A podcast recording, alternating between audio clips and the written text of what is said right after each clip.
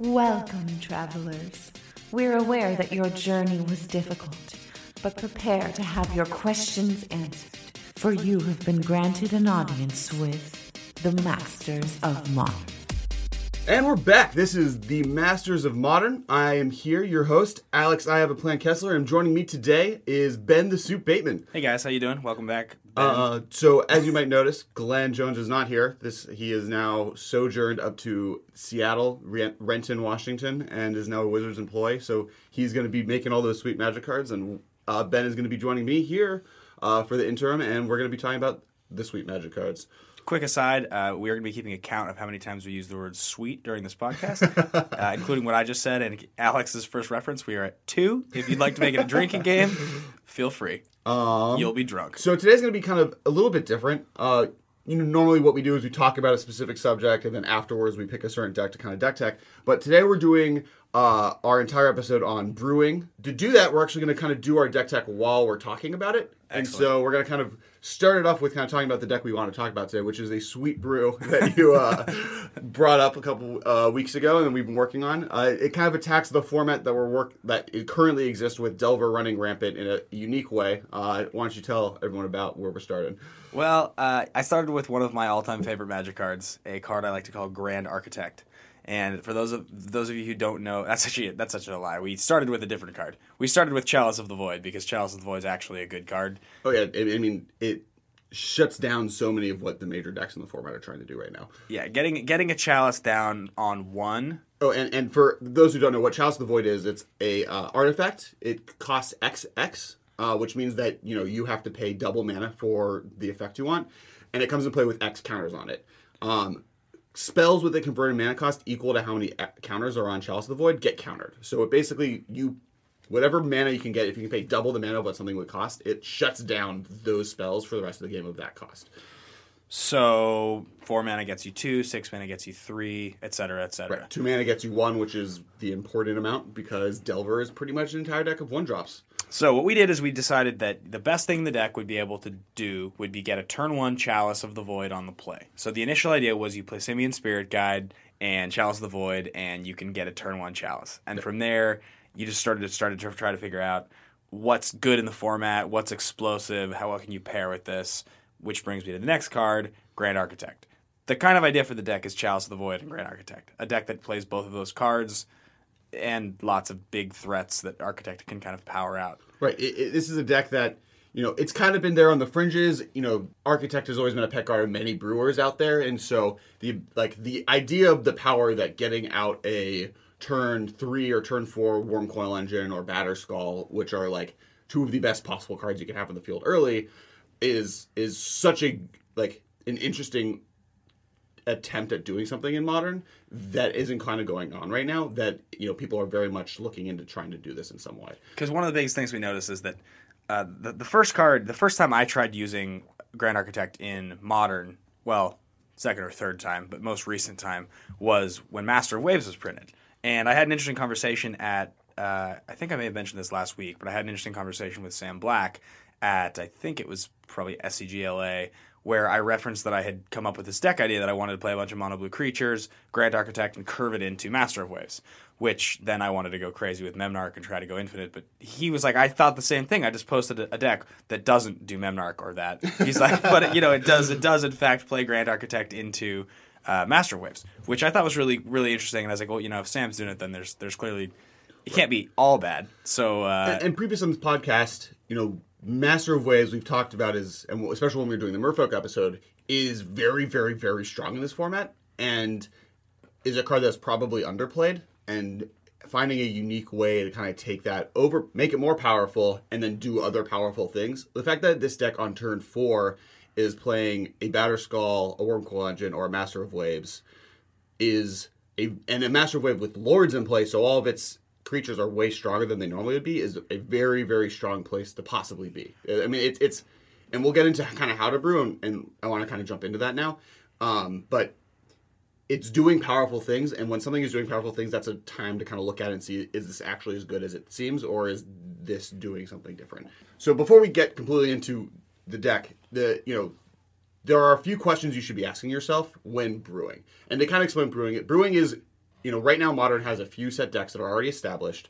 Brewing is kind of trying to take all the very large card pool of Modern, which is one of the interesting things about the format, and creating something new. This is something that happens a lot in Standard, where Standard rotates and you get to, or any real new format where every time a rotation happens, or a new format starts to exist, that's when people start brewing heavily. Which is interesting about modern is right now actually modern is a complete format shift. There are now completely different decks that are dominating the format than there were six months ago, and so there are uh, there's a possibility that strategies that weren't good in the era of Birthing Pod and Jund are much stronger now in the era of Delver and Ascendancy. which is sort of an interesting that, that's sort of an interesting introduction into where do you start as a brewer and how do you attack uh, the process as, as a format because uh, essentially when you talk about a format shift like that so historically in modern some of the biggest decks i'd say the biggest deck overall has been jund for the longest time and Jund Jund added a few other things. At one point, Jund was playing white for Lingering Souls, and then it was playing a Johnny Vengeance. Then Jund shifted away when Bloodbraid Elf got banned. Then Junk got po- more popular. Now it's sort of more of a green black. The, the bottom line is they're all they're all mid range decks that have played green and black uh, and a bunch of value cards. So that's sort of style of deck that's going to take advantage of of discard spells and value creatures. It's not as good anymore. And when, Right. when there's a massive treasure like Jund's major advantage has always been, or the Rock deck's major advantage has always been, Thoughtseize you. It's Thoughtseize. And then- and discard- Li- and Liliana. And Liliana. Empty your hand. And because of Treasure Cruise, those cards are just not good anymore. Or at least they're heavily, heavily limited in how good they were. Right. And so the you know that means that like that's a, a format warping kind of play style that no longer is around. So like the decks that Thoughtseize kind of hated out or Abrupt Decay hated out are now possible to rise to the top. And and one of the I mean one of the most interesting things to look at in any format is like some some cards, some styles of cards will always be good. So resilient threats have gotten so much stronger over the years in Magic. I mean, the power the power creep is obvious when you look at cards like Batterskull and Wurmcoil Engine. They're just they're just they're So strong. I mean, we were talking about this earlier. There's really only one card in the entire modern format that answers a Batterskull. Not a Batterskull. a Wurmcoil uh, Engine. A Wurmcoil Engine. And that's Path to Exile. right. So and that and that's not seeing as much play right now because Delver blue red decks are like blue and red are much more prominent in the format, and they play Dismember, they play Lightning Bolt, but they're not. They play Gutshot even, but like none of those things do anything to the Wurmcoil Engine. And since White has kind of fell to the wayside, Path is even less of a problem than normal. I think I remember uh, hearing a conversation, or maybe I was having a conversation with Eric Froehlich or name drop or Kibler or some, somebody one of these tournaments like the last day. I think I referenced this last week. We were talking about fetch lands, and I asked Kibler what he thought his the best card in modern was, and, and he said Lightning Bolt. And he said it's just hands down, it's it's the best card in Right, modern. Gets right. you, you play it, you should play it in every deck. It's good against everything. This is back in the days of uh, before they banned the stupid elf black green Deathrite Shaman. Deathrite Shaman, right? And uh, and so obviously, you know, when format changes happen and bans happen, cards get a little worse. But it, it is true that Lightning Bolt Lightning is Bolt got better with Deathrite Shaman going away because the life game was less permanent. I mean, like it can't kill Deathrite Shaman, but Right. people are also not gaining two life every turn. True. To kind of lock, you know, make it so like Snapcaster Bolt isn't a plan. Like so, so something that comes to mind with Deathrite Shaman, and this this is sort of uh, just something I want to identify very quickly because we're referencing Grand Architect, is I think it's really interesting. We talked last week about Ascendancy Right. and about how those three those three abilities got sort of stapled together. And you looked at them and you almost could read. You're like, which is the last one they added? Right. Well, one of my favorite types of magic cards, it, it always are efficiently costed cards that do too many things. Because for, for and, I, and I'm not from like a design point, but they're just as a brewer, you look at a card like Grand Architect and you say, okay, it's it's mono blue, it costs three. It's not only some weird, unique effect, but it's a lord, as well as the fact that it can turn creatures blue. I mean, it, it, it which is probably its its its least important ability, but the fact that it's a ramp card, it, it's it kind of very similar to Deathrite. I mean, it's cost three, which is a completely different world, yeah, but it is a mana elf for all intents and purposes, and it also is a lord. So that's two effects that don't really go together, but allow you to do very. It's a versatile card, and that's what we're kind of getting at. And it's scalable though, which is interesting because in the way the Deathrite Shaman's never going to accelerate you by more than one mana. This card, if you play something on turn two, a blue creature on turn two, for those of you that don't know what Grand Architect does, by the way, it's a it's a one three creature for two blue and a colorless. That blue creatures get plus one plus one. It has an ability that states tap an untapped blue creature you control, add two colorless to your mana pool, only to be used for artifact spells or activated abilities. And for one blue, you can tap to turn target artifact creature blue. So it, it allows it to make your artifact creatures into blue creatures, which then get affected by the Lord ability. It also allows them now net you a mana from. So you make one creature blue, and you get two colorless mana out of that blue creature, also ramping yourself. Uh, but before we get more into the deck, I do want to get into like questions you should ask yourself when brewing, because you know there are other decks you might want to brew. We've talked about in the past that you know I've done Glittering Wish into um, Sovereign's Lost Alara brews. You had your Handsome Horror deck back in the day. Um, you know, the first question you have to ask, what are you trying to accomplish? And in reference to this, what you're trying to accomplish is a versatile way, either get a early chalice out or start pumping out giant threats that are impossible to handle. Um, you know, is it a bad version of what other decks are already doing? Is probably the question that people ask themselves the least when brewing. I think it's something that is really something that needs to be taken into consideration. It is possible that the deck we're talking about today is just a worse Tron. It's yeah, it's very possible. And you when you look at you know top top top to bottom, bottom to top, inside out, all these phrases that people like to use when discussing uh, deck building and designing a deck. You know, you could attack it from from all different ways. One of the questions that you ask yourself are, are is going to be what's the best mana in the format, or what's the best acceleration in the format. Tron in general has been the best acceleration in the format. If, At least since um, Glimmerpost and all the, that deck got banned out of the format. If you if you want to get to seven mana on turn three, you play Tron. That gets you Karn liberated on turn three. This is a little different. The, the threat base is a little bit more versatile, and it's trying to do something else. It's just trying to do something that's a little bit more explosive than Tron, but it doesn't have Tron's late game. But I, think I think the way if this deck is not just a worse version of Tron, the car the key cards that kind of allow that to happen are um, the versatility of a possible Tezzerator uh, sideboard plan, where you know the nice thing about mono blue artifact decks is there are multiple cards, Tezzeret being the key card in this, that allow you to kind of create a toolbox sideboard, similar to what Ascendancy does with Glittering Wish, where you know you have there are very good specific artifact answers to many different decks, and you can only play one of them and then just side in a bunch of Tezzerets, which lets you tutor your deck and put them into play. For the record, Tezzeret is one of the more underused planeswalkers. It's uh, if you don't know what it does, it's two blue, three colorless for a planeswalker that comes down with four loyalty. It has, I believe, three abilities, only one of which. Well, okay, so it's plus one is untap two artifacts, which is not normally super relevant, though in this deck, what it'll generally be used for is either a semi ramp spell, allowing you to untap cards that generate mana, or um, what's um, more important, or not less important, but more often is probably giving just like stuff like Wurmcoil Engine vigilance. Yes, and then the, the, ability that is always the ability that a brewer looks at Tezzeret for is the tutor ability. Right. The more relevant one, which is, you know, it comes with for loyalty, it can minus X to search for whatever X is, a equal converted mana cost artifact, and put it into play. Yeah. So so, so essentially, it, it just allows you to get pretty much other than Batterskull and Wurmcoil Engine, which would be the biggest threats in the deck, it allows you to get every other card in the entire deck, plus an entire slew of sideboard right. cards that we could use. That's one of the things I think is a benefit of the strategy is that Tezzeret is a different line of attack that's completely different than what Tron's trying to do. The other one um, is Master of Waves. That's now that's very interesting, and that's probably when when we looked at this list in the first place. Master Waves is the card that I think we all we were discussing with Glenn last week or a few weeks ago, or last week. To yeah, whatever it was, we we all agreed sort of. First of all, it's four mana, so it's resilient to abrupt decay. It's pro red, so even if you don't protection from red, so even if you don't have a chalice down, it can't be bolted. Can't be bolted, and it, uh, like mo- it can't be gut shotted. It can't. Most of Delver's removal suite, all of Delver's removal suite is red.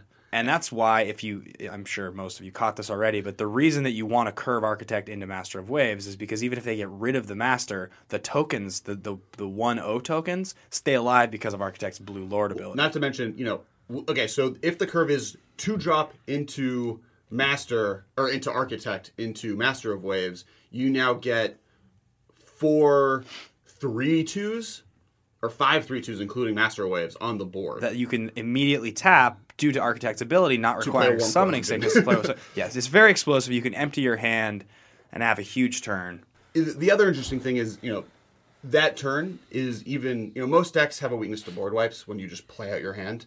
Wurmcoil Engine allows you to kind of not have that weakness. And so does Batterskull. And so does Batterskull. And that's the the amazing thing about when you when you look at the whole architect mana thing and, and how sort of unique of an ability that is, the fact that blue creatures that are played that turn can you can be activated for the ability without summoning sickness being being an issue allows you to do all kinds of crazy things like returning your Batterskull to your hand, replaying your Batterskull. You just get degenerate amounts of mana to uh, to interact with these abilities in a way that that that's something Tron Tron needs a very specific set of lands to be able to do. Very few other decks have a card as explosive as Grand Architect if used correctly. And I realize we continue to refer to this card like it's some just beat you over the head power level card. It's not. It's Right, just in the right, right. context of what well, we're talking so that about. gets me actually to the next point. So one of the reasons Grand Architect in the past has not been and and super like has not really found a home and it hasn't really done well. And a, a a question you should always ask yourself when brewing decks is is this deck consistent? What is the consistency of what you're trying to do? And you know, there are many decks like if you look at kind of Travis Woo is kind of really famous for this. He is famous for coming out with like crazy deck ideas and he you know posts them to Moto. The problem with most of his decks are consistency issues. Right. Like sometimes they do just crazy powerful things. Like he has a Narset deck right now that he's champion with Goryo's Vengeance that like when it does the right the correct plan, it gets omniscience into play turn th- two, and it just like is doing insane things. Right. But it only does that one out of X amount of games, Hmm. and it makes it like, can you win with that in that way? 10 times in a tournament? More than that? Really you need to do it 20 times in a tournament in a single day? No. And this deck had that problem for a while. When grand architect was really the only card that'll kind of allowed you to do your thing and even with grand architect and uh, master or uh, etherium sculptor which etherium sculptor is a blue and a colorless 1-2 artifact creature that um, all artifact spells cost one less. So it's kind of an electromancer from uh, storm decks for artifact decks. And, you know, that's eight of this kind of similar spell, but it ended up normally being just a little too short and a little too non resilient. But I think that recently in M15, uh, the card Chief Engineer was printed. I think that actually helped a lot with the consistency problem this deck has. Getting up to five, six, seven, or eight copies of a two drop that interact favorably with Architect on turn three is an important effect. Right. I mean, like the, the deck was missing two effects. It needed a turn two uh, blue drop so that Architect kind of curved correctly so it can start casting for like tapping for four mana. And it also needed another card that if you didn't uh, draw Architect, it kind of did its job. And you know, Chief Engineer, which gives all artifacts um, convoke, kind of accomplishes this goal in you know it's not necessarily the strongest of these three. I would say it's the weakest of the three uh you know mana cheating artifact reduction spells. But i also think that you know that's not necessarily that bad and it does other things that are really strong. It being a 1-3 can block goblin guide all day and that's great. Right. So, no, like, absolutely. There are things that it does that are strong and it, you know you're only playing you know i wouldn't recommend maybe playing the whole 4-4 so you're not playing all 12 but having that consistency really helps. You know consistency is one of the things that often people kind of fail to notice. They're like oh look what this does. This deck does sweet things if everything goes right when i goldfish a thousand times on an app. But when you're actually playing in a tournament you know you just don't win two out of three games and that's losing Right, abs- every- every absolutely. round. Um, the next question one should generally ask themselves when brewing is Does this deck randomly get hated out by cards that are good against already established decks? This is this is an important one to pay attention to because there's a hundred cards you could look at and you could say this card is good against X, Y, and Z. I mean, there's a lot of good Magic cards that are being underplayed. The question you have to start to ask yourself is like, just because Grand Architect's a good card in general, or a better example would be, I had this deck that I took to a Grand Prix last year that uh, we we called Hunted Handsome. It was like a deck that played the hunted creatures from Ravnica. They're essentially undercosted threats that give your opponent a bunch of creature Better tokens. threats almost.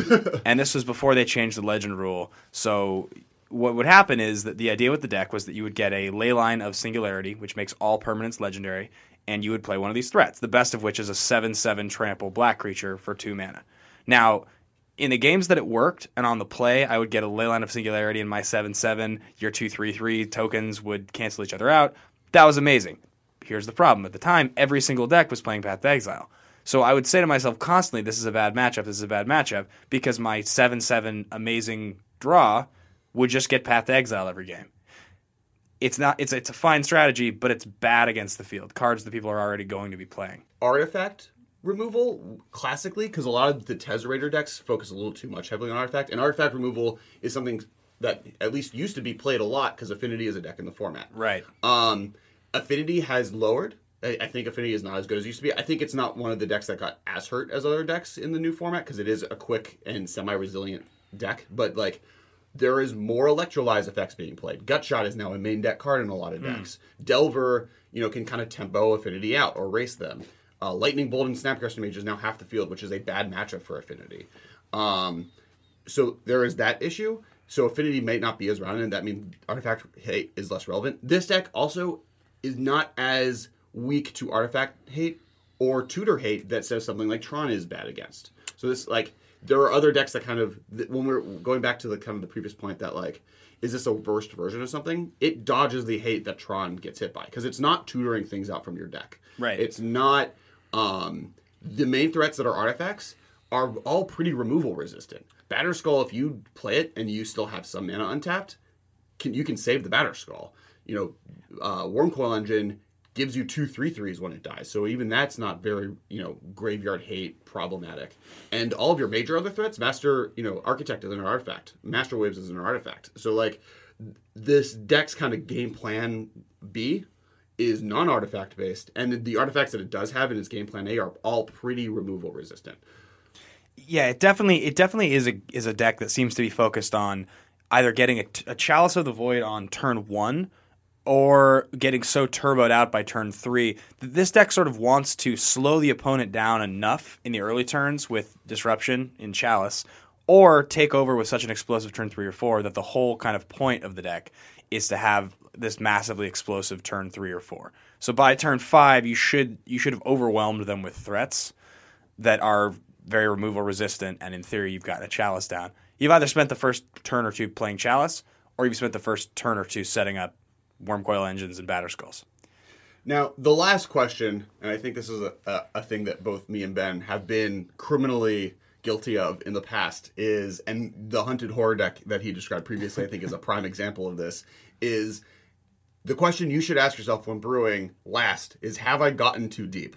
It, is this deck Yes, yes, yes, always yes. Have I convinced myself for some reason that all these other things are tr- not true and this deck passes these tests, but I've really just gone in such a deep way that this deck really doesn't do anything and it's really just not a deck that functions correctly. You need to ask yourself two questions. One, have I gotten too deep? Two, is it sweet? So be wary that often you can convince yourself without actually testing. I think that's the the last really piece of information is the key to brew is testing. You know, you can theoretically do whatever you want building a deck and you can build anything, but if you're not going to actually play it against the field and see if it works, it isn't going to be you know, a true brew. You you haven't actually successfully done anything because you don't know if it works. True. You do have to you just just coming up with brews. I'm I'm Right. guilty of that all the time. Is coming up with ideas and then getting lazy and not actually building them in real life. Right, just I, I goldfish them on my phone a hundred times. Oh, this seems sweet. You don't notice that like you're goldfishing two out of the three games. Like you just like, oh, that hand's terrible. I'll just go take another Yeah, seven. right, right, right. Or like, you know, you even just like theoretically, oh, this all works. Okay, great. I won't test it against anything. I'll bring it to a you know like a major tournament and be like, oh wait, this doesn't work at all. Why am I doing this? Right. Um, so now that we've kind of gone over the questions you start to ask yourself when building, I kind of want to go over where to kind of like good places to start. So That's you know, fair. now that we've kind of gone through the processes you should think about when you're coming up with a deck, there are I think we have four origination places where decks can come from. Um, I have them listed as the whole, the good, the new, and the forgotten um, a whole, which is kind, and, and I think actually the deck we're talking about today kind of fulfills a lot of these different categories. Um, a hole in the format. So the first one is, you know, there is a weakness that a lot of the decks have the format right now that are not being exploited, and they don't know that's a weakness they have. And that weakness, from what we can understand, is between Delver, Ascendancy, and many of the other decks in Modern. Yeah. Everybody seems very, very reliant on one drops. Right. Uh, and the one drop choice removal spells that people are using are Lightning Bolt and Path to Exile. But especially if the most explosive deck in the format is, is Well, it's not even that. I mean, like Delver of Secrets is a one drop. Um, Gitaxian Probe, like the format is now filled with cantrips, all of which are one drops, um, or removal spells or burn spells, which are also all one drops. And most of the creatures threats in the format are one drops. Like if you really look at Burn, Delver, um, even Blue, White, Red, and Ascendancy, all of these decks are filled with one drop creatures or one drop removal spells or one drop cantrips. and another yeah. So so I, I totally agree that if you if you look at that and you say okay that that's a big one. And then the other one is that uh, lightning bolt is so heavily played right now that even aside from it being a one drop what are some things that do take huge advantage of being to withstand three damage? Right. what are what are some threats that are going to get around that? Or, or the protection of red or something like that? So, you know, Chalice on one, that's the hole. That's where we started. That you know, we asked ourselves, you know, is there a hole in the format? There seems to be one. What's a good card that takes advantage of that? And that is one of them. The second factor is that almost every single threat that's important in this deck, that once it's landed on the field, you're going to win, are lightning bolt resistant. Now, not all of them are. Architect is not. Um, your mana ramp dudes are not. But you know, your mana ramp dudes are not that much weaker than the other mana ramp dudes in the format to lightning bolt. So like, yes, that's a weakness, but it's a weakness decks have kind of survived through the past, and you have the redundancy of having 12, 10 to twelve of the the artifact creature effects that you kind of can maybe get around the lightning bolt at first. Not As- to mention your chalice could be shutting lightning bolt off in the beginning in the first place. as well as the fact that, like we mentioned already, one of the biggest things about Architect that's different than, say, a Birds of Paradise is when Architect comes down, you get to say maintain priority Yeah. and use the ability if you want to. You Right. can cast something else with it. You get that two mana effect out of Architect. If even if they're going to lightning bolt the guy out of the game, Right. You, You get still the get the value right there. And the last part is the bigger threats you're cheating into play are all resistant to lightning bolt. You know, like Tezzeret finds you a creature immediately if you maintain a priority, you know, or finds you a better another artifact. Uh, Wurmcoil Engine is a six six. Batterskull is a four four. Uh, Master Waves has protection from red. So like, lightning bolt gets kind of hated out by all of your major threats and all of you and chalice also hates out lightning bolt to start with from the beginning. So that kind of describes you know is there a hole in the format? You know the format currently is weak to cards that are good against lightning bolt and also cards that hate on one drops uh, the next um, category and a good place to start when thinking of ways to build a deck. And i think this is actually where 99% of deck building happens uh, at least or at least 50% at the minimum where like it's 50 this and then 50 oh these are cards are sweet. Let's do something with them um, is the good. Um, and this is literally just these are good cards. Do they work well enough together in a way that is not currently seeing play? And does it attack you know do they are they just a good like generally mid-range decks are what this is. Jund kind of started here which is like well red black green kind of all have a bunch of good cards in them let's put them all together and see how they work. Oh lightning bolt and Abrupt decay work well together. Oh blood braid elf works great with those guys. Bob and uh, tarmogoyf do good things together. So like that's kind of what jund was and that's where most mid-range decks kind of start from. A standard is kind of ripe with the good uh, starting points for deck building. Um, and you know, I've done this before. I, you know, a lot of times I'll look at like, okay, so black, white, red is a color combination that isn't seeing play. What kind of does this deck combination offer, and does it is it good enough to kind of get there? Now, Architect kind of does that, where you know there are cards we haven't talked about that are just good cards that we're seeing play. And an example of that is Master Waves, uh, uh, that we've talked about already. Master Waves is just a good card that Right. like on the field by itself, if you play Master Wave, it already gains you some value and it's resistant to the format. Uh, on top of that, you know, something we haven't talked about that this deck plays two of is Vedalken Shackles.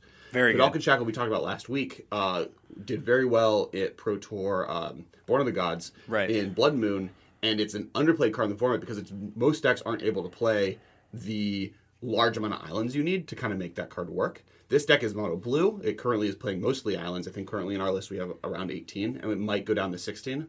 Um, but you know, that card is great against Delver. It's great against Burn. It's great against Twin. Like the the cards you can kind of steal mostly you're just going to be able to win by doing that. And it, it kind of offers a new threat and a new engine that's very resilient to kind of the cards we've already talked about that this deck could be weak to.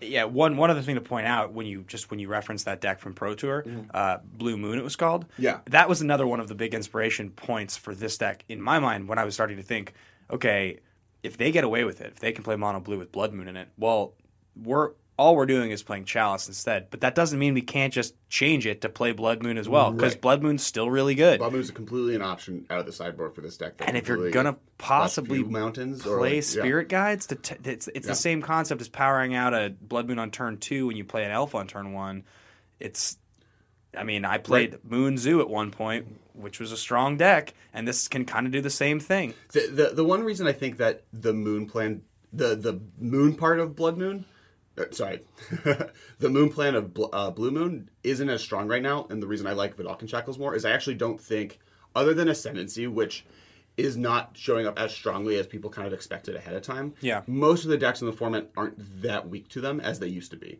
You know, Delver isn't very weak to Blood Moon at No, all. no. Um, and especially if they like think you're on the Blood Moon plan, or maybe you'll get game two out of it, but really they're they're going to be able to survive a Blood Moon. twin survives it Twin just survives fine. it just fine. Um, you hate out um, Scape Shift decks, Yeah. but I actually think this deck is not that weak to Scape Shift because you gain so much life. Towards on turn three, you start getting a ton of life, and that's kind of a problem Scape Shift can, can't deal with. right Um, and your sideboard options are also you have like you, because you're mono blue mana base, you also get to use Tectonic Edge, which is great against Scape Shift. Um, very good yeah and so like more to the point is these are you're using cards that are good and blood moon isn't that good in the format but the other cards that from that that deck are all still kind of relevant.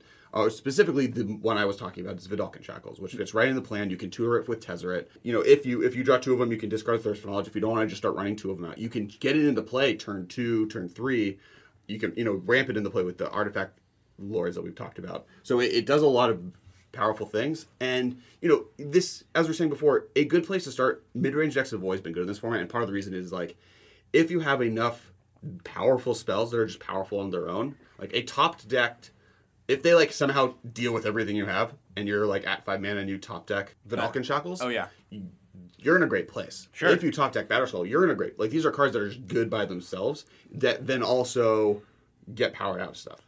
Yeah, that's definitely one of one of the things to look at here is that if if you talk about good stuff decks, right? This is this is always the complaint when I would say most brewers run into the problem of just sort of laying out their pile of cards and comparing it to a pile of good cards from a deck that has actually won things. Yeah. And they say pound for pound forty percent of my cards are just bad versions or worse than their cards, Right. and and that is the case in this deck. I'll be honest. From what we have so far, the mana creatures, the the architect, et cetera, et cetera, those guys, they're pretty bad late game draws. They aren't good. However, you can say that it's it's sort of one of these things. These decks always exist in this weird medium space of being almost combo-y. They're almost mid-range. Well, I think you have in the deck. I think you have six cards that are just dead top decks. Maybe if you include Phyrexian Metamorph, but really six cards, and those are the Etherium Sculptors and the uh, Chief Engineers, because and spirit guys, if we go that direction. and Spirit Guys if we go that direction.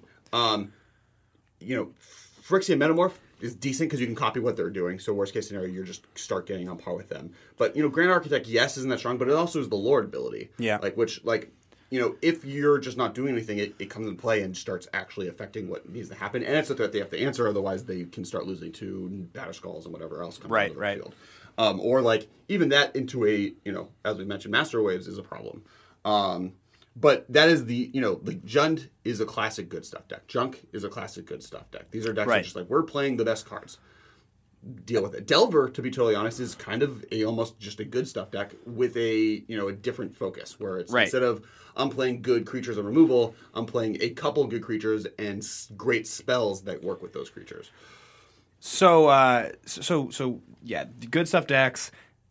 Does it have strengths over other strategies? And are these cards really that good? We sort of just answered, are these cards really that good? Uh, that that is sort of what we're talking about. Some of them are that Right. good. The, the the the the obviously good cards are good. Some of the others are really not that good. Uh, the the big thing when it says does this have strengths over the strategies is this concept of spirit guiding into chalices, et cetera, et cetera, This was a deck called Dragon Stompy from Legacy. This was a this was an actual deck that people with Trinispheres, and we we could be playing Trinisphere in this format, but I don't think it's good here. Uh, somebody tried porting this over a year or two ago in Modern. I seem to remember with Blood Moons, Magus the Moons. I don't know if this version played Trinisphere, Spirit Guides. The problem is that in Legacy, you get City of Traders and Ancient Tomb, which is how you can so consistently get a Trinisphere out Right. and Lotus Petals. You can get it out on turn one almost every game. The the other the other issue is that modern until very recently has not been a one, two, and three drop format. Yeah, this is or, or one and two, at least a one and two drop format, where you know in Legacy most of the cards do not cost more than two, or at least it used to be the case. Now in Modern, you know that's true. Most spells are one and two drops right now, maybe three drops, other than Treasure Cruise, which is arguably also a one drop. Yeah, pretty much. So you know the the the weakness didn't exist until recently. The other thing is, you know, sometimes synergy, like there are other decks that are very powerful, and synergy is important. And yes, the cards that we have that are bad aren't great, but you know, they synergize very well with what the other parts of the deck are trying to do. And are they that much worse with Chalice than Birds of Paradise? Hmm, that's interesting. especially in a monocolor. Like mana fixing is not what we're looking for these things to do. It's more ramping, Right. and you know because we're trying to play Chalice, we can't play the good the good ones, the one drop mana elves, but the two drop ones that also have like very unique effects. These function differently than a bird because Right. most of these can net more than one mana. You know with Etherium Sculptor, every artifact you're netting a mana, so you can play three artifacts in a turn, and each one that's three mana that this generated. You know, Chief Engineer, all of your creatures are now Birds of Paradise. That's yeah. That's that's that's a really interesting way of putting it when you when you talk about thinking outside the box and you you talk about like like we said, what's the best fastest mana, right? What if if Birds of Paradise is the best mana creature? I guess Deathrite Shaman maybe is better, but in terms of those, if that's the standard, is a one drop yeah. that that accelerates you into three on two. Well, how can you mitigate the loss of your mana creatures being two drops? You shut one drops out of the game. Right. That's what you do, and that's that's why you, you this shut one drops out of the game, or you know we're netting more mana than a Bird of Paradise. So like right. you know necessary not necessarily we're not going one to three, we're going two to four or two to six. That's that's what becomes strong. Um and and you know these aren't necessarily like they're not strictly worse than Birds of Paradise because they go wide. All And- these cards, you know, generate a ton of mana in a in a wide way versus Birds of Paradise that generates a ton of mana quickly in a single singular way. Yeah, I'm not even a ton. Just just Yeah, one, one mana. Um, so the next um, place to start brewing uh, from ways to brew is the new. So this is kind of, I think, the other most common one is, you know, a new card has been created. Right. A new, you know, new set comes out. A new card is unbanned, um, and let's start from there. Uh, you know, a prime example of that is what this form, what happened in this format. Right now, Delver and Ascendancy are two decks that didn't exist, or well, Delver existed but wasn't as strong as it was now, and new cards accomplish this. You know, Ascendancy combo came out. There, there are kind of two ways this happens. One of them is a new engine card, and so Jeskai Ascendancy is that, where Yep. a new card that does something so unique that like an entire deck can build, be built around it, and so powerful that it like functions. Um, creates an entire new deck, and that's what Ascendancy kind of accomplished. That's what Birthing Pod did when it first came out. That's what Ascendancy is doing. You know, these are kind of cards that allow a new deck to sort of be created. And then the second way is new consistencies, which which I would argue is what Delver got. I think Treasure Cruise allowed Delver to, become, and Treasure Cruise and the um, Prowess one drop. Um, uh, yeah, banner, whatever. Right, right. the- the- it's haste, and it has prowess. It's a one, yeah. two. Yeah. Um, those cards allow Delver to be much more consistent and play much more of a game of just a bunch of spells and a few, like, you know, 12 threats and a bunch of spells and just like card draw and be able to get there made Delver much more stronger because of new consistencies. I think, as I mentioned earlier, this deck kind of gained that advantage as well. Uh, the um, Etherium Sculptor deck. Yeah. Because of.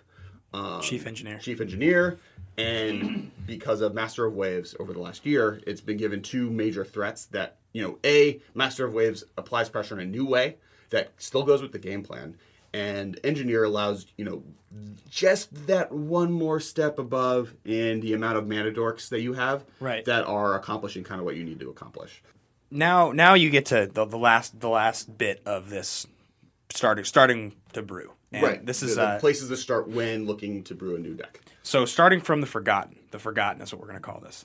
And uh, does does a new card make an older strategy stronger? it you know these are like new cards being printed that make you know forgotten strategies stronger Sure. another example you know is an older strategy misbuilt and has potential to get stronger does a strategy that like you know has been around like i would argue that goryo's vengeance could be this deck where there maybe isn't just no one's come up with the best version of it yet Sure. and we're just kind of waiting to see if someone can actually break the card um I- think that Del, uh, Birthing Pod actually took a while for this to be accomplished. I Sure. think like the first year and a half or two years of modern Birthing Pod wasn't built correctly. I think like eventually they got to the right point, but you know, there even Jund had this problem where like Jund was playing. Um, like I remember the first Pro Tour for Modern. The question with Jund was, do we play four Kitchen Finks or do we play four uh, Garroff's Messengers?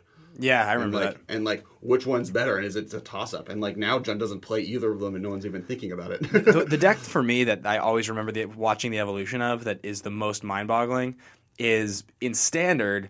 So when Delver rose to prominence in standard, and it got to that oppressive point where it was the post Caw-Blade blue deck, and it was back like when it ended up with the Vapor Snags and the Resto Angels in, in- Right. in the end. But the, the original version of the deck, do you remember how it started? It was the most Spirit, mono blue spirits or something like that. Yeah. Illusions. illusions, Yeah, yeah, Phantasmal yeah. Bear, Lord of the Unreal, Phantasmal Dragon. It was playing. I mean, it was a. t- It was terrible. Like Right. it was like. Right. But somebody was like, "We're gonna play this. We're gonna play this blue kind of Lords kind of weird, janky Phantasmal Image. I think was in there. And then somebody was like, "Okay, well, what if we cut some of these and we play Delvers? We'll add four Delvers. This card seems fine. You know, it got printed. Right. And then and then oh well, I guess Vapor Snag's is okay. And then oh, Snapcaster Mage was, was Well, really good. Ponder's in the format, so we should play that because that allow us to you know make sure Delver flips on a regular Yeah. basis. Oh, Geist of Saint Traft is here. Um, okay, we should probably Yeah. put you know that lets us get white and oh wait, well Restoration Angel just got printed. That seems really good. It seems reasonable. and we have Mana Leak. Uh, yeah it's it's bizarre when you when you watch decks develop in that way and, and that built correctly theory Right. And so like if you're starting to kind of if you're jumping into the brew game, if you're thinking of maybe brewing a deck, looking at old lists, old decks that kind of have fallen out of favor is a, a place to kind of maybe start.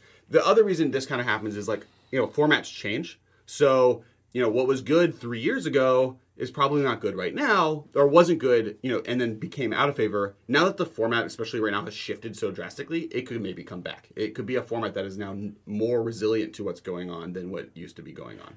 well and, and to be totally fair i just want to i just want to point so like any, anybody who knows me and knows and plays magic with me and you hear about some of the, the ideas for decks i have and the cards i love to play you can that question am i going too deep yes that that is fine to ask yourself and the, the thing is this though don't ever ever ever let cynical competitive magic oh, personalities convince Yeah. you that your ideas are bad just by like rolling their eyes at your idea because i will tell you you you if you think outside the box you will come up with unique ideas that will t- will catch people by surprise more often than you think i took that hunted horror deck to a ptq and i believe i went 4 2 1 or 5 3 with it on the play against competitive tier one decks. I mean, Right.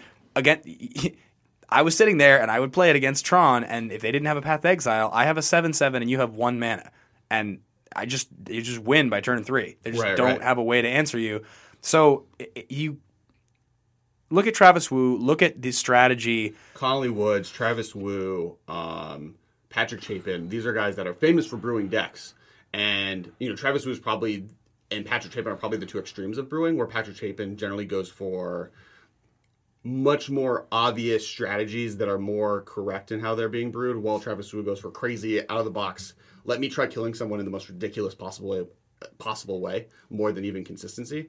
Don't ever let yourself get stifled just by the fact that you think you're being too silly or, or some competitive Oh, right. Magic player. And I think actually the bigger mistake that happens with brewing decks is much often, much more often, the fact that people don't test. I Right. Think, I think really the biggest lesson that anyone can learn is testing is important. I mean, Wizards even says this when they come down to designing cards: is you can only get so far with theory, and you always just have to put like your, you know, just do the work and start playing the deck, even if you have to proxy it, maybe not buy all the cards, and just start playing against your opponent and see does this deck work is this deck good against blue red blue red delver? Does this deck have a game against scapeshift? Does this deck work in the format? Because if it doesn't, then that's fine. You know, like the the best thing that could happen is you learning from the mistakes and moving on to the next deck. It, if it, and if it's great, if it actually starts doing something, maybe you have something there, and you should maybe apply more pressure and figure out if this is the way you kind of want to make this deck work. Agreed. Um, So the last thing we want to get to uh, is is I mean we, we have talked sort of during this process almost at length about this deck already. Right. Uh, the, the, so, you know, as always, we want to do a gauntlet uh, with the deck tech. So, since we're doing the deck tech today on the deck we've been talking about th- this entire time, it's kind of been a giant deck tech. And what we should do just just really quickly, sort of to recap exactly what this deck wants to do. It, th- this is sort of the general gist of it. If you're going to play the version with Simian's, plans. yeah, if you're going to play the version with Simian Spirit Guide and a couple gemstone caverns in it, the idea is you can get out a Chalice of the Void on one mana on turn one before your opponent has done anything, shutting off many of their strategies. That is that is game plan A if you have Simian Spirit Guide in the deck. Right. If not, you're going to get it out on turn two for one mana, which is still decent, but they may have landed a threat or be holding a counterspell or played a delver or something. The other, the middle game plan is getting curving basically a, an Etherium Sculptor into a Grand Architect and tapping the two of them that turn to play a Batterskull. So a Right. turn like- three like, Batterskull. Game plan A is using the disrupt- disruptive effect of Chalice of the Void. Chalice of the Void. Sorry. Game plan game plan A. A. Game plan A is using the disrupt effect of Chalice of the Void to kind of slow them down, so you can just play the spells that you have that are good. Game plan B is just using your architects and your other mana dorks to pump out giant artifact creatures that are hard for them to deal with. And I would say game plan C is chaining an architect into Master of Waves or similar effects, where you're going wide and using the Lord effect to kind of attack from a different angle. And one one thing we haven't pointed out here is that if you are going to play all ten, so two copies of Engineer, four Architects, and four Etherium Sculptors, one card we didn't mention that we're toying around with that I think we both like a lot is Hall of Triumph, which is three mana, uh, and it, it's an artifact that states choose a color, all creatures of this color get plus one plus one, and it turns your ten mana lord guys into legitimate threat. So uh, when he first mentioned this card specifically, I thought it probably was the pet card and the card that maybe seemed a little loose. But after actually testing with the deck, I, it, the fact that it a makes your Master of Etherium tokens just another thing that like, first a keeps them around if they deal with Master, and b just Master of Waves. tokens. Master of Waves, sorry. Um, and also just is a insurmountable force. Like those things are huge at that point. Is really strong. And it also makes all of these one threes and one twos into at least legitimate things that can attack. Well, because just what you realize, I mean, it's pretty obvious when you think about the fact that Grand Architect makes your Master of Waves playable as a threat beyond just a 2 1 pro red creature because the tokens stick around if they kill Master. Right.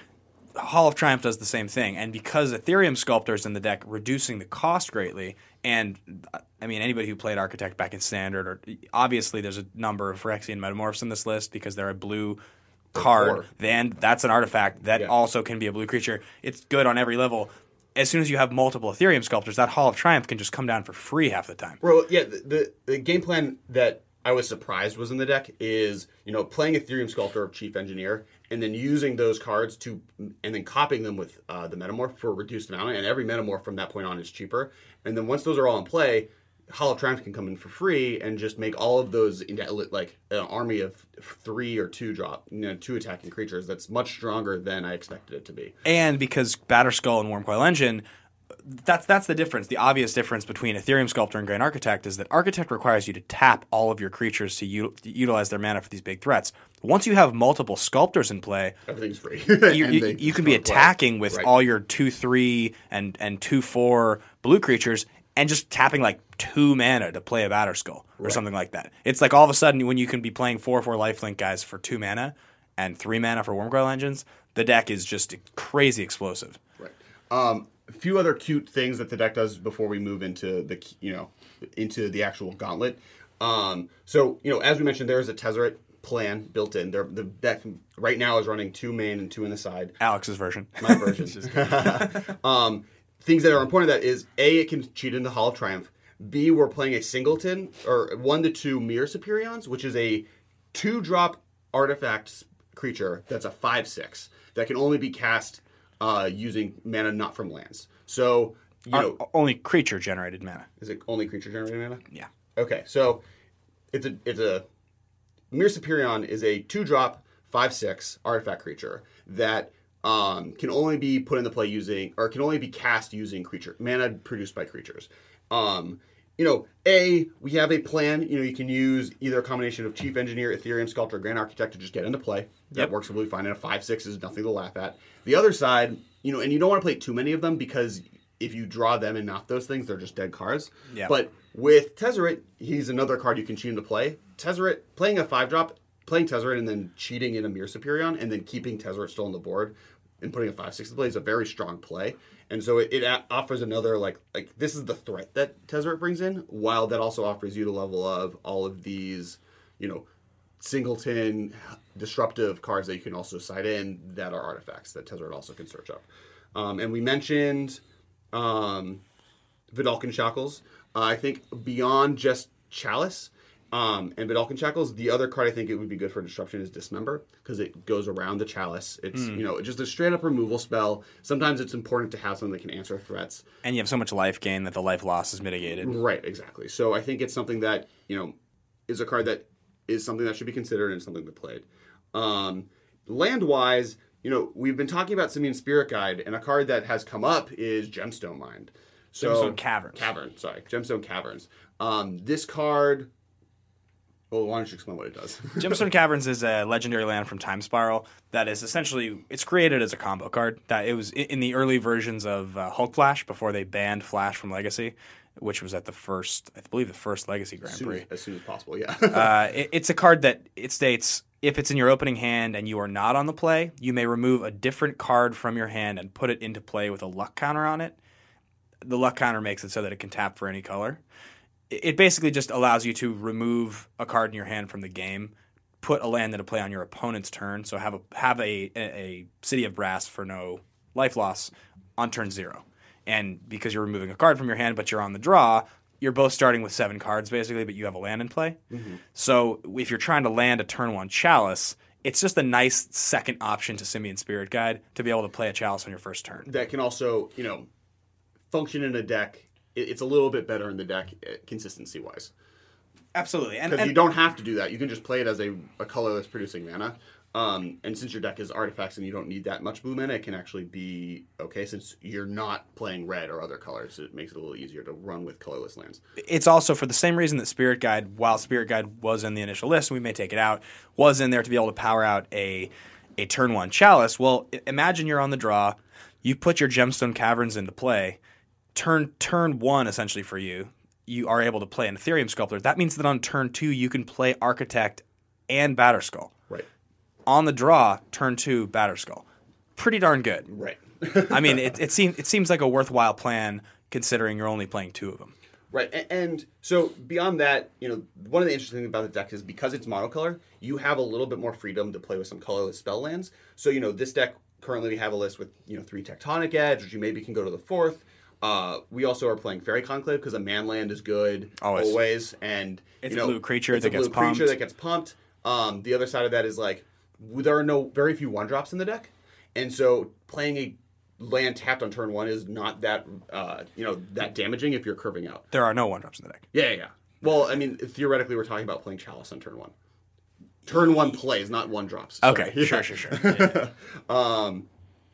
So yeah, this is kind of where the deck stands. You know, the sideboard plan can, you know, there are a ton of artifact hate cards: Grafdigger's Cage, Pithing Needle, Relic of Progenitus, Spell Skite, Torpor Orb. You know, even Crucible Worlds or Snaring Bridge. These are all artifact cards that Tezzeret can cheat into play, or you can even consider just playing anyways because you can cheat them into play yourself with your many artifact mana producing birds of paradise that you're playing in the deck. Oblivion Stone's probably another card you'd want to have one of in Yeah, the sideboard. Oblivion Stone. Um, so yeah, so let's kind of get into the gauntlet and then uh, move on. So the first off, as we mentioned, Delver. Blue Red Delver is the big bad of the format right now. It's you know format warping to the extent that it's probably the best deck by a pretty wide margin. Um, this deck was built to kind of fight Delver. It has life gain to mitigate the fact that they can burn you out. It has Chalice of the Void, which is really the original point of the whole deck, where it lets you attack Delver in a way that it's very, very bad at fighting. Like if you play that, if you play that, the only two cards in their deck the three cards that you really then have to worry about are counter spells. Um, Pyromancer, Pyromaster, Pyromancer, Young Pyromancer. Young Pyro, yeah, Yeah. um, Young Pyromancer, and Treasure Cruise are the only cards they really can cast in their deck. Everything Yeah. else is a one drop. And, you know, Treasure Cruise is terrible at that point because who cares? Uh, a 2 1 that only like three spells in their deck are castable, when you're killing so many cards in their hand, it becomes much worse as a card. And that deck is so bad at dealing with Wurmcoil engines and Batterskulls that if you can land one, Yeah. if you can land one, they, their two one or any of their one one tokens do nothing because you're gaining six or four life every time they attack And, into it. Well, I mean, if you're playing with Batter Skull, you're getting six a turn, and they can't do anything about that six six. And if you're playing with Batterskull, you're getting eight a turn because they can't, or they're not attacking you. Yeah. like it, it definitely it definitely feels if, if the deck was to function correctly, I mean that's that's the big question is we, we need to sleeve the thing up and test it against all these matchups extensively to really be able to guarantee that this is the case. But if in theory it was to function in the way we intend it to, Delver would be one of your best matchups. Right. It, it just would be very hard to imagine a Delver deck winning through this. Right. My fear, the fears I have, um, are counter magic is still viable against you. Yep. And you know, Batterskull and Wurmcoil Engine aren't the best cards against Counter counter spells. ma- counter spells. Mind you, the fact that you're cheating it out on possibly turn, f- you know, on turn four, if you're getting a, a Batterskull in, or uh, not even a Batterskull, a Wurmcoil Engine, you can keep mana on tap to fight Mana Leak, and so you're really worrying about Remand, which is problematic. But you also like are still able to pump a lot of creatures in the play very easily versus their game plan, which takes you know they're taking a turn out to kind of stop what you're doing. Defense Grid is probably another card that comes to mind in the sideboard if, you're, if you go against a, a blue deck. Is Defense Grid an artifact? Yeah, Okay, cool. and that's Sorry. that's that's interesting. It, Well, uh, uh, yeah. So, so cards that I think you do bring in. I think there are some hate you can bring in against Delver, even though it's a strong matchup. You want to be stronger. Right. Uh, defense grid, which makes it so that their counter magic is much worse. yep. Um, which you just mentioned. Yeah. Stealing your idea. Gonna edit it out. uh, Spell Spellskite, I think, is just in general a strong card that's gonna be good. very good against many matchups. That's a card that I've I've on multiple occasions tried to justify playing as a main deck card. I mean, many, Birthing Pod has played at one Spellskite main forever. Yeah. Because, I mean, like, it is a strong card. Um, I think that um, you could probably maybe even convince yourself to play a few Swan Songs. Um, I think you keep that in the side because there are decks like Splinter Twin that are going to be much harder of a matchup that Yeah. it's very important for. Um, you know, and, and maybe engineered explosives because of the tokens that you might be needing to deal with, but I don't know how strong that would be. Um, but it's a possibility. Yeah, definitely a possibility. I, I think your your better bet is to come up with a plan that is you're so flexible because you're mono blue that your mana base is kind of up in the air as far as how you want to build this. Right. So there's any number of there's any number of secondary colors you could go into for support. Right. Whether it's whether it's red and you play some number of blood moons and volcanic fallouts. Fallout seems very, very, very good I think against Vault a little hard just because of the double red, but yes. Yeah, yeah, yeah. Yeah, but again, I mean, it's, Yeah. it doesn't seem difficult really at the, the, end of the day. More of the point is, I think with Delver, the sideboard options, you're the deck is built to beat Delver. The main deck should be bu- built to beat the, like every deck right now's main deck should be able to handle Delver, Yeah. or you're not playing correctly. Well, that's and that's what the point of this Yeah, deck is. yeah, so that's so that's started. so so if you if you move on to a deck that functions pretty differently, I'd say Scape Shift, which would be another one of the sort of baddies of the format. Right. Where Escape Shift got better, I, you know, it's unsure right now if it's how its Delver matchup is. So that might make it weaker just because it's a little slower than Delver is. Right. Um, but it still can just straight out kill people, and Delver itself can straight kill. And, and it got dig through time, so it is a stronger deck than it was before, and it was already pretty strong. Um, this deck, I think, is you know your A game plan against them is the game life. It's to just try and get a Batterskull or, or a Wurmcoil Engine in there because every three life you gain is a another turn you're buying yourself. And Chalice is bad, right, against them because they don't. yeah, yeah, yeah. Chalice is a card I would take out. Do they what what are their most okay, Cryptic Command's a big spell for them, Remand's a big spell for them, uh Scape Shift itself is a big spell for them. Um, so Scape Shift, Remand, the, the counter magic keeps you done. Dig through time is really good for them. Like, uh, the one thing that Chalice does hurt out is um, the one one drop they have in the deck is Serum Visions. It's not that big of a deal. Most of the ramp spells aren't even on consistent mana cost, so like it's really hard to hit out with a Chalice. I don't think Chalice is the card you really have against them. Except that ha- they're, they're, how slow is Scape Shift? A turn four deck? Uh, it's a turn. It can do turn four. It's more consistent turn five. It's a turn five deck? Yeah. it's hilarious to think that this deck is so explosive. You could play a Chalice on four. yeah, no, that's. I mean, like I would save chalices for four straight up because it stops both cryptic command and Escape shift. escape shift, which are the biggest problems you probably have At, against. at this which point, the only card in your deck that is unplayable becomes you can't play Metamorphs and you can't play Master of Waves. But if you're shutting down Escape Shift, who cares? Yeah, you, who you cares? just- yeah. I'd rather if I can make it so escape shift can't kill me. I'll because like the other thing is the only thing they have the answer eight chalice is yeah. cryptic command. Well, that's the and that's the hilarious thing is that if you're on the play and you curve Architect into Master of Waves, you can play. You can actually play a Chalice for You can do eight any- mana any of the- that yeah, turn. yeah. That's crazy, Right. Yeah. So that's that's sort of just a, a glimpse into like quite how insane the mana production out of this deck could be. They'll have three lands on the table, and if they don't have a counterspell, you just play Chalice for four On turn mana, three. On turn for four. and they're just they're done. Uh, turn four. It's a turn four chalice for four. Yeah, but they, I'm saying if you're on the play, they've got three mana. Well, no, they've probably sit, they've probably Yeah, tri- it's- so, yeah, yeah, yeah. I mean, you can you can get it down there, and if they tap out or they like, because like the other side is they might not be right now, especially because this is a brew. Yeah. They might not be expecting chalice to come down. I'm sure they won't be. So so they like they're gonna tap out because like they're like, oh whatever, what are they gonna do? I'm gonna win. It doesn't matter. I can Scape Shift from the death. Yeah. So you have a little bit more versatility.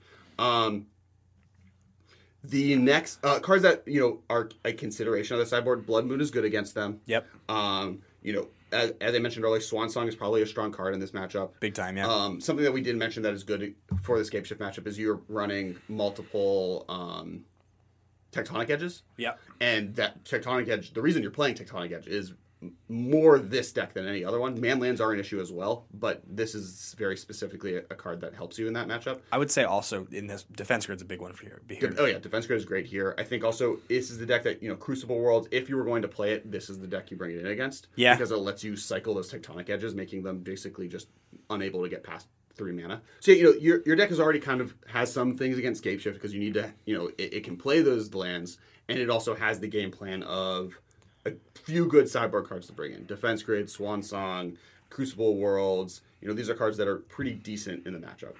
All right, affin- so next I want to talk about Affinity. Um, something to keep in mind here that Chalice. This is another deck that Chalice coming down on one is not as strong, but Chalice on turn on two or Chalice on zero are both very strong effects. Yeah, it's certainly interesting. It's difficult for you to play a chalice on two with this with this list the way it's constructed. You have so many cards in the deck that you really do want to be playing on turn two. When you can't even cast your sculptors in the game, it, it's not strong enough. Well, what I'm saying is is not necessarily playing on turn two, but have X be two. That's what I'm saying. Yeah, yeah, That's what I'm saying. It's it's difficult. It's just a little bit more difficult to play it. You can accomplish it on turn three. But no, no, no. What, I- what I'm yeah. saying is that deck's so fast that unless Yeah, you're yeah, yeah. so uh, zero, I can understand because if zero they Right. can't play a Mox Opal, zero they can't play a Memnite, they can't play an Ornithopter, they Right. can't play uh, what else costs zero. Memnite, Ornithopter and Mox. Those are the three important cards that you shut down. it slows them down enough that if you could play it on zero, it's very likely you'll be able to get a life gainer in time to survive the matchup. Right, right. Uh, Because you know th- that's the other point. Batterskull.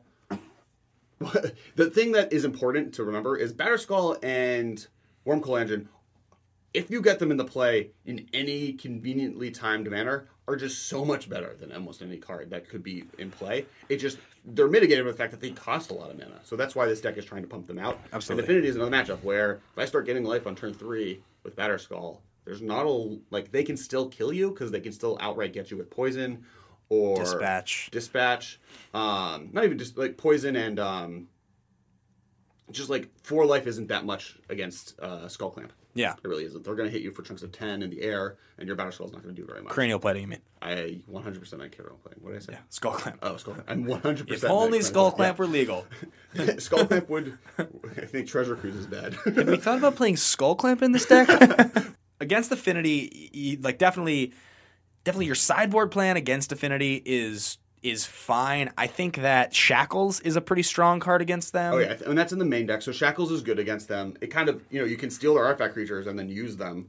It's also great against cards like Ravager, Yeah. where you can sack the Ravager to itself. So you you- like it's basically a full on removal spell, and Eh. even put those counters on one of your artifact creatures, making it even better. And when they, yeah, yeah, absolutely. And, and when they try to sack Ravager, it gives you the defense of them trying to shift the modular onto a creature, which Right. is a targetable ability. Yeah, yeah, yeah. It- It's the same thing with Spellskite being able to re to uh, redirect the modular ability, Right. you can just steal the creature in response, and I believe you still get the you Yeah, think- you get the creature. Yeah, that's that's where you. The, the thing you have to be wary of is trying to steal Ravager. They can put enough counters on it to make it so you don't Right. get to uh, steal it with Vedalken Shackles. it's But- just one of those who who bites first thing. Right. Um, the other thing to keep in mind here is that Vedalken Shackles is also a card that can steal um, the Etched Champion. Yes, yes, Uh, yes. That's is, you know, huge. that's a huge problem with a lot of decks. Like that's that's one of like Affinity's best cards right now is that because like it's also a lightning bolt resilient threat. Yeah. and this is a way like Vedalken Shackles is just blatantly a removal spell for that card. big time, big time. Um, the you know out of the sideboard, I think this is a format where you know ensnaring bridges might be pretty good in this matchup. Could be, because yep. it, it you can get you empty your hand so quickly that ensnaring bridge, which makes it so that it's a three drop artifact that opponents can't attack you with creatures that power is larger than the amount of cards that are in your hand. Yep. So ensnaring bridge can very easily just lock affinity out from really doing much damage to you. Um, if you can get your hand out of the way. Uh, this is another deck that Spellskite is good against. Good against everything. Um, Pithing Needle is another card to consider for this matchup um, because Pithing Needle, you know, locks out uh, both either Ravager and or um, not Skull Clamp. You're looking for oh cranial plating. It locks out, uh, you know, Cranial Plating and um, Ravager Yeah, um, and Steel Overseer. and Steel Overseer. Um, though I think Steel Overseer of those cards is the one you have to worry about the least. Yeah, and I mean it doesn't lock all out because it just you have to choose one. Yeah, you should choose one, but I think those other two are much more worrisome. Which Revoker becomes another option there as well, just because it's True, true, true. Um, power, it's pumpable, you can turn it blue. The only reason I haven't, inclu- I don't think Revoker would be as good as Pithing Needle in this format right now is the if you do not stop the Lightning Bolt plan, Yeah, Pithing Needle is stronger. yeah. And to be totally honest, it might just be stronger in general because Chalice is a card that might not be good in matchups that you put Pithing Needle in for. Yeah, so obviously Pithing Needle comes in for Chalice. Yeah, yeah, yeah. Uh, your one drop artifacts do in general, I would assume. Um, the issue here is does Affinity race you? And the answer is probably yes. They, I mean, you your game one against Affinity is pretty bad. You're you're really not. Your bananas draw is like batter is like a Batterskull on turn three, which if you're on the draw, their board is already set up enough by turn three that by the time it's, I mean, they probably have a way to remove it. Like it's just it seems really really difficult. You have to, you would have to have a, a really strong set. I also think this is a race. I think this is like you're playing Master Waves and other cards that kind of just beat into their face quicker than they're beating into you, and and I think it's a race that you're not really favored to win. But. I think you can. I think you can race them. I think your nut nut draws, like your draws with Master Waves, could be wide enough and powerful enough to kind of make it a race versus just you straight up losing. Yeah, I would agree. I would agree. And obviously, uh, I think Vidal, as we mentioned, Vedalken Chuckles is a hue in this format. Tectonic Edge is really helpful because you kill kill their man lands, which are you know some of the problems you'll have with this deck threat wise. Um, so I, I think there is a game. I think it's a difficult one. yeah. Um, next um, and last but not least, uh, Splinter Twin. Um, so Splinter Twin is probably the other one that's a tough matchup. I think this is the main reason you're playing stuff like uh, Swan Song and uh, the artifact we mentioned a few times that you brought up. Defense grid. uh, Defense Grid. Definitely, yeah. I mean, there's no question your game one against Splinter Twin is pretty much awful. The, Right. Your your best bet is that you're going to get out if you can get down Chalice for one, and you can get it down on turn one. It, it shuts down their consistency of their draw spells, Right. Which is Well, strong. The, the cards that are good are Chalice. I think Vedalken Shackles is very strong, and I think that like you just have to go for it. I think you have to race them. I think there's another deck that like you can probably kill them if they stumble. If they don't have the combo in hand, then you just have like if they're a tempo version of the deck, then you can maybe go into them and beat into their their game plan. Um, I do think it's hard. I think sideboard wise, you get access to cards like Torpor Orb, Swan Song, Defense Grid, Spellskite. These are all cards that are very good against them. do they do they play in the main deck ways to bounce your threats? I know I know out of the sideboard they'll they'll bring in things like Echoing No, Truth. I don't think much in the main deck. Unless- so if if you're good, though though Batterskull and Wurmcoil Engine are not good against the tap abilities of Deceiver Exarch and Pestermite. True, and and also the deck functions all at instant speed, so you're really not going to be able to resolve a chalice for for three. You're not gonna you're not gonna play. No, no, no. But Chalice you you for will six be, mana. It's you not will gonna be happen. able to. ma- uh, This is another matchup that I think Master of the Waves is like their game B plan of Master or game C plan of Master Yeah. Waves is where you really get helped out. So yeah, it's interesting. I, I guess who goes first in this matchup seems pretty relevant, and I suppose if you go first, you can land a chalice on one, and then you can just curve it in to beat your face in.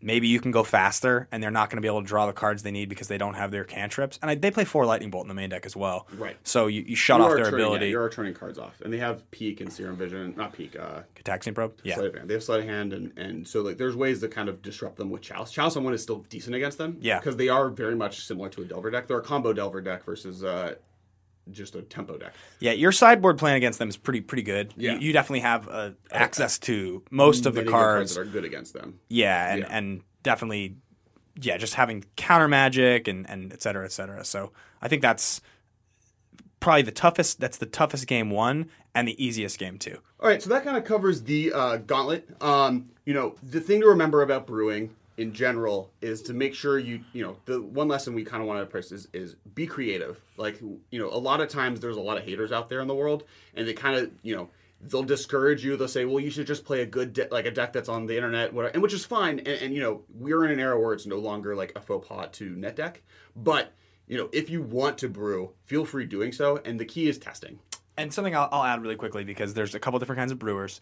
Some of some of us like to just use good cards and just slap. They'll call it a brew, but it's using a bunch of cards that see tons of play anyway. It's like I just built this new list, but it plays all cards that are format staples anyway. It's a brew, but it's not a super super creative out of the box brew because at the end of the day, you're not using cards that no one plays. If you're going to try to use cards that no one plays, something very important to remember is this.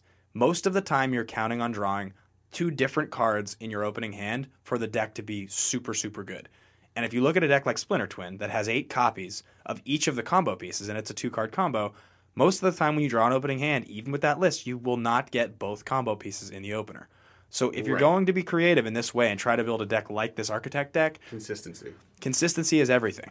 And you have to remember that most of the time, if you have four copies of two different cards and the whole crux of the deck relies on that, you won't draw them in the opening hand. Right, and, and, and, you know, on that point, this deck, the one we talked about today, I don't think it was playable until recently. I think it now has that level of consistency of Mana Lords. I think it now has, you know, in in a combination of Phyrexian Metamorph, um, Batterskull, and Wurmcoil Engine, it has the the other side of that, which is very large threats that can Yeah. do a lot of damage.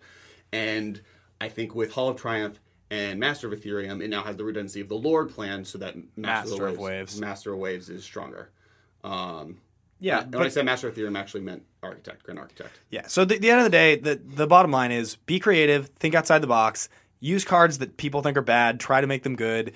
Be creative, sleeve things up, and test. Just remember, if it doesn't work, Don't don't, be afraid to kill it. Right.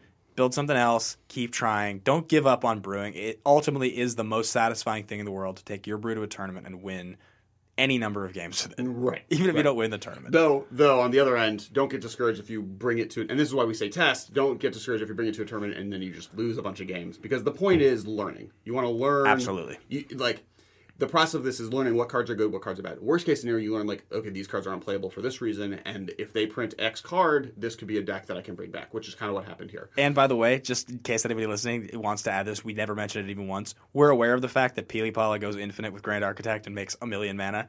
I've tried to build the deck in Modern before. It's possible that we would even try to add it in as like a sideboard plan. It's just really, really hard to do. Right. As we mentioned, you know, earlier, pet cards. Pili-Pala is definitively a pet card, as wide as it goes. It it and who knows? It might be powerful enough, but you know, we wanted to make this deck kind of take the most efficient, most consistent consistency is kind of what we were aiming for with what we were trying to accomplish with this plan. 100%. Um, you know, I want to remind everyone that you know the deck lists we've talked about today are in below on on uh, rocketjump.com on the page. Um, you know, make sure to check out our sister podcast, the Command Cast. Jimmy and Josh host, you know, a Commander show. They do a lot of cool things. Uh, we actually should be having each of them onto the show over the next couple weeks, kind of to introduce to them and have them talk about it, as well as them kind of rehash. They've actually been on the show before. Um, remember that Rocket Jump currently is releasing VGHS, the most awesomest web series out there. Um, it's like Harry Potter meets video games. Awesome. And who doesn't love Harry Potter and video games? As always, we have a question of the week. We want to kind of know what deck you guys are brewing. If you can tweet it at us, uh, our Twitters are um, at Ben underscore Bateman and at Kess Wiley. You can put it in the comments below on rocketjump.com. rocketjump.com. Um, and lastly, we kind of want to thank you guys for listening. We want to thank Ben for now joining us as part of Masters of Modern. yeah, thanks for having me, guys. This was a lot of fun. I would love to keep talking to you about Grand Architect every week. well, you know, not every week is going to be all the brewtasticness. Next week we'll kind of get back to the similar schedule. Um, awesome. Uh, you know, we'll see you guys next week. Take care. Thank you for your attention. For further inquiries, send an email to the mmcast at rocketjump.com. See you later, alligator.